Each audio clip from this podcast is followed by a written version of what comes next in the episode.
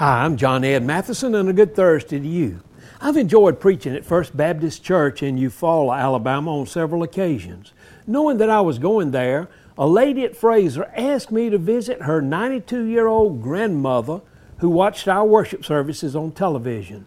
The pastor arranged a visit with her. During the visit, she told me that she was sorry that I had just missed her Sunday school teacher. When I looked a little surprised that she went to Sunday school at age 92, she said, My Sunday school teacher is a hundred years old.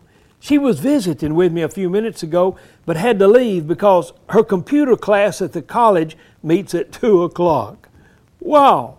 A hundred year old taking a computer class and teaching Sunday school. Don't let age be a determining factor for you. If you didn't know how old you are, how old did you think you are?